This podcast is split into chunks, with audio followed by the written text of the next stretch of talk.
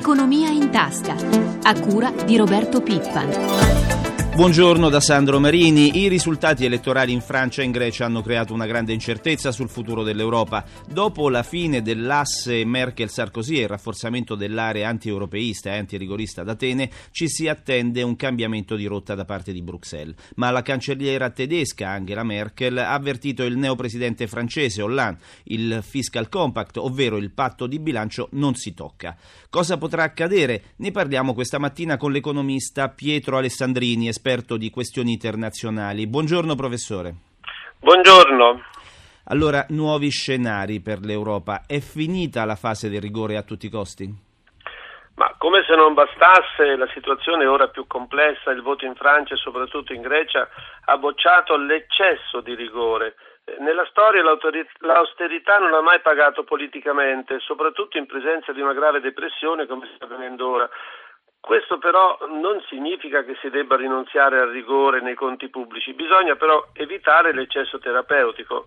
Sono d'accordo con Hollande e anche con Monti che hanno definito il rigore una condizione necessaria ma non sufficiente.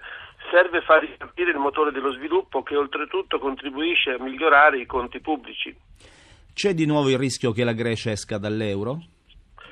Ma le difficoltà maggiori vengono appunto dalla Grecia che è entrata in una grave situazione di instabilità politica con la tentazione di una crisi di rigetto nei confronti dell'Europa e dell'euro. È un grave errore attribuire all'euro la causa dei problemi della Grecia. Sarebbe un errore ancora più grave l'uscita dall'euro. inizialmente la Grecia potrebbe anche avere un vantaggio tornando a una dracma che sarebbe fortemente svalutata ma sarebbe un vantaggio illusorio e accentuerebbe i suoi problemi interni. In più si scatenerebbe un attacco speculativo contro gli altri paesi dell'euro con la fine del progetto di integrazione europea. Tutti saremmo più deboli. Crescerà in questa nuova fase il ruolo dell'Italia? E necessariamente dovrà crescere l'Italia sarebbe fortemente danneggiata dall'uscita della Grecia dall'euro, quindi dovrà contribuire a realizzare una politica di sostegno dell'euro e del progetto europeo. Eh, serve un grande rilancio dell'integrazione europea a tutti i livelli, istituzionale, economico e finanziario, eh, un grande sforzo cooperativo per completare il progetto che prevede sin dall'inizio, dal piano dell'OS, prevede un governo europeo federale con capacità di spesa e di governo. Eh, serve quindi un grande rilancio degli investimenti. Questo aiuterebbe non solo la Grecia, ma tutta l'Unione Europea. La collega Sabrina Manfroi ha raccolto i commenti del presidente designato di Confindustria Giorgio Squinzi e dell'ex presidente del Consiglio Romano Prodi. Ascoltiamoli.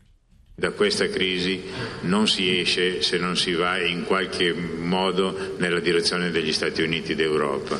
Degli eurobond che focalizzati ad investimenti in infrastrutture, alla ripartenza de, de, del nostro eh, continente è assolutamente fondamentale eh, e io ci credo moltissimo. Cambia il quadro europeo? Il quadro lo cambia molto, Hollande sarà obbligato proprio dalla sua politica una cooperazione con altri paesi europei, quindi sarà più facile trovare un accordo che ci porti fuori, naturalmente non immediatamente, dalla congiuntura difficile in cui siamo. L'euro potrà rischiare di essere abbandonato? Siamo in un momento in cui il gruppo della produzione in Asia diventa fortissimo, l'America tenta di riorganizzarsi e noi andiamo a spezzarci di nuovo voglio dire, c'è sempre il suicidio nella vita, ma mm, non lo ritengo mai come una prima opzione. Stati Uniti d'Europa ed Eurobond, dice Squinzi. Professore Alessandrini, può essere questa la soluzione? Ma io sono pienamente d'accordo innanzitutto con Prodi, la cooperazione europea è ora sempre più obbligata. Gli Eurobond eh, andrebbero realizzati da subito e con la necessaria gradualità anche gli Stati Uniti d'Europa sono la soluzione, eh, non solo giusta ma ormai necessaria. Occorre dare risorse e credibilità alle istituzioni europee, la BCE e l'Unione Monetaria sono stati utili ma non bastano. Grazie professore, buona giornata. Grazie, buongiorno. Cambiamo argomento. Imprenditori italiani in cerca di nuovi mercati e di nuovi sbocchi per il Made in Italy. Si è conclusa con oltre 400 incontri bilaterali fra le nostre aziende e quelle turche la missione imprenditoriale italiana a Istanbul. Abbiamo, le, abbiamo raccolto le impressioni e le dichiarazioni di alcuni responsabili delle nostre imprese per capire quali opportunità può offrire la Turchia, un paese in forte crescita economica che si sta rapidamente portando al passo con i paesi più sviluppati del mondo. Iniziamo con Francesco Zippo, eh, responsabile per i mercati internazionali di Solsonica, azienda leader nella costruzione di pannelli fotovoltaici.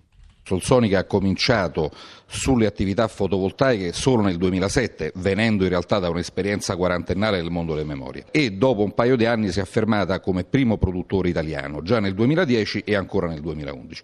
Ora riteniamo che sia importantissimo per noi guardare agli altri mercati e la Turchia è sicuramente un mercato di grosso, di grosso interesse, innanzitutto perché è vicino, è un mercato che sta sviluppando degli incentivi relativamente al fotovoltaico e inoltre è un paese paese con un fabbisogno energetico che va crescendo negli anni, quindi sicuramente ci sarà una domanda interna che giustifica il nostro, il nostro interesse. La Boldrocchi da 100 anni produce macchine industriali per scambio termico, ventilazione e filtrazione che vengono utilizzate in grandi stabilimenti come i cementifici o le acciaierie.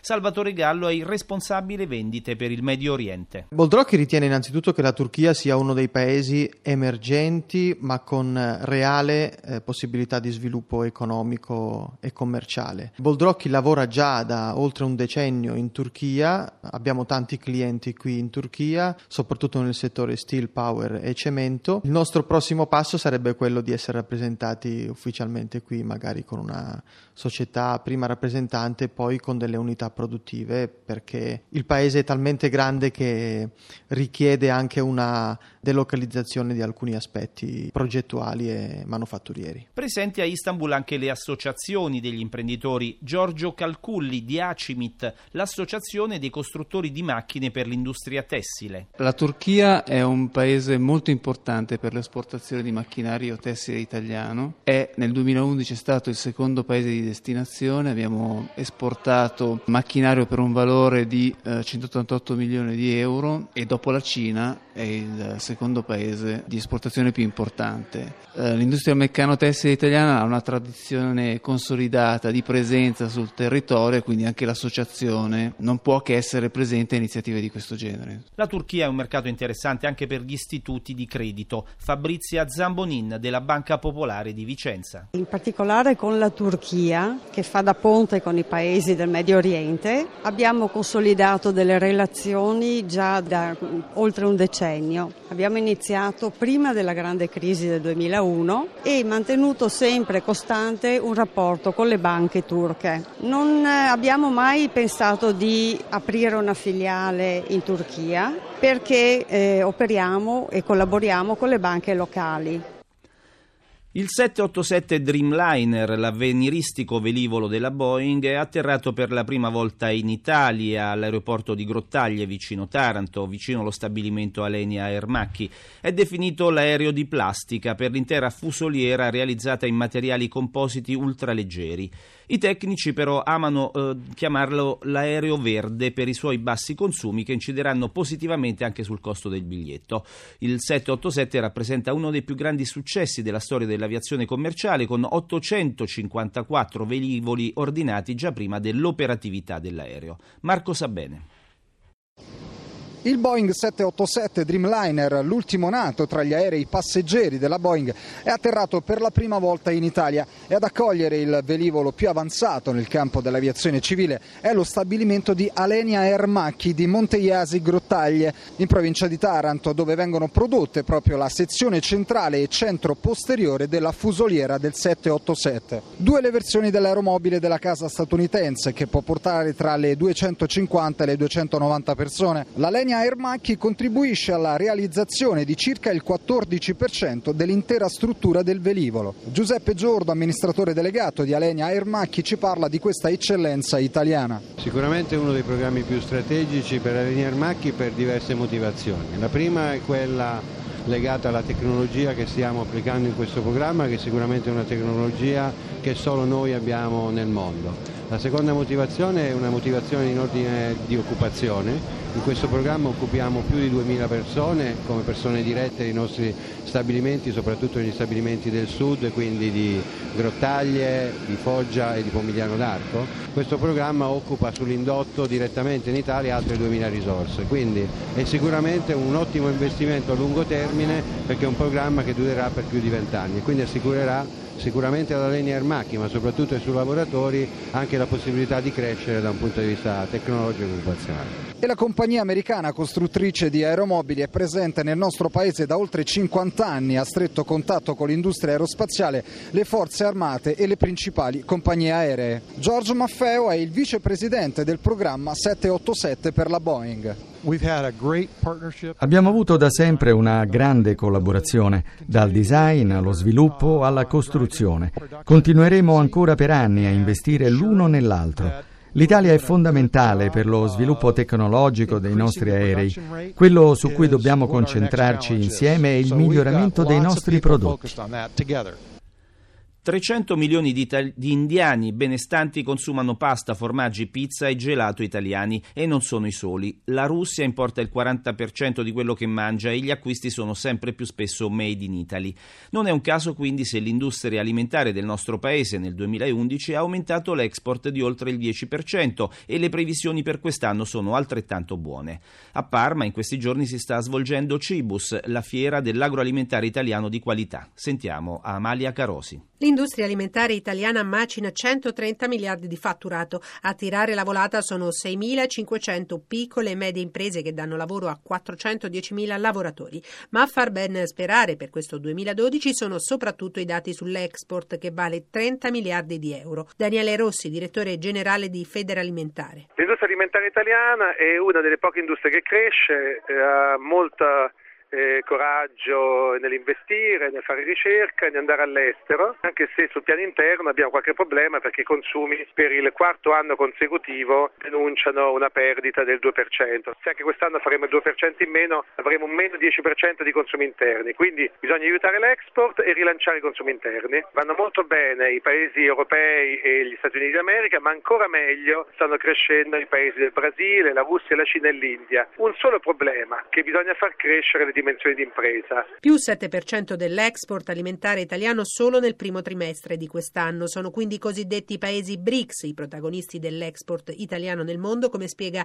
Elsa Ghiretti di Cibus. I compratori dei prodotti italiani al di fuori dei mercati cosiddetti domestici sono per esempio la Russia, in cui il totale dell'export italiano conta ben 420 milioni di euro. Il principe delle esportazioni anche in questo caso è sempre il vino. È interessante anche le performance della Cina Cina. Per esempio in Cina l'Italia esporta circa 216 milioni di euro. I primi sono i dolci, gli oli eccetera. Da ultimo, ma non sicuramente meno importante, l'India. Una crescita dell'export dolciario italiano che va dai 7 milioni di dollari del 2003 fino ai 31 del 2008-2009.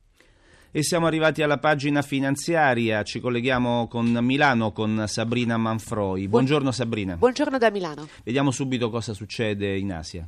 In Asia positiva Tokyo che guadagna lo 0,70%, ferma Hong Kong a più 0,03%. Ieri inizio di seduta al cardiopalma in Europa, poi la situazione è migliorata. Sì, proprio così le borse perdevano parecchio a inizio seduta sulla scia delle piazze asiatiche che avevano chiuso in forte calo, mentre poi la situazione si è rivoltata soprattutto per Madrid, la migliore ha guadagnato il 2,72%, bene Milano più 2,56%, Parigi più 1,65%, Londra era chiusa, mentre Francoforte ha chiuso più 0,12%, mentre è stata pesante Atene che ha perso l'8%.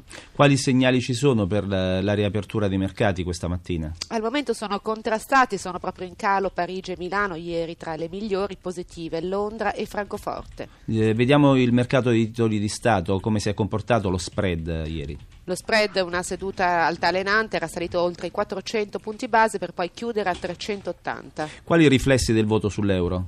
L'euro si è indebolito parecchio, è sceso sotto 4,30, in questo momento è a 1,30,34. E quale, so, qual è la quotazione del petrolio? Il petrolio a Londra è in calo, a New York scusate è in calo a 97 dollari il barile, a Londra il Brent a 113 dollari e mezzo è in rialzo. Grazie Manfroi, con te ci fermiamo qui. Per ulteriori informazioni finanziarie vi ricordiamo la nostra rubrica Questione di Borsa in onda subito dopo il GR1 delle 10. Per fare domande al nostro esperto dovete chiamare il numero verde 800 555 941 dalle 8.30 alle 9. Economia in tasca termina qui. Francesca Librandi, assistente al programma. Da Sandro Marini, grazie per l'ascolto e la linea torna ora, prima di tutto.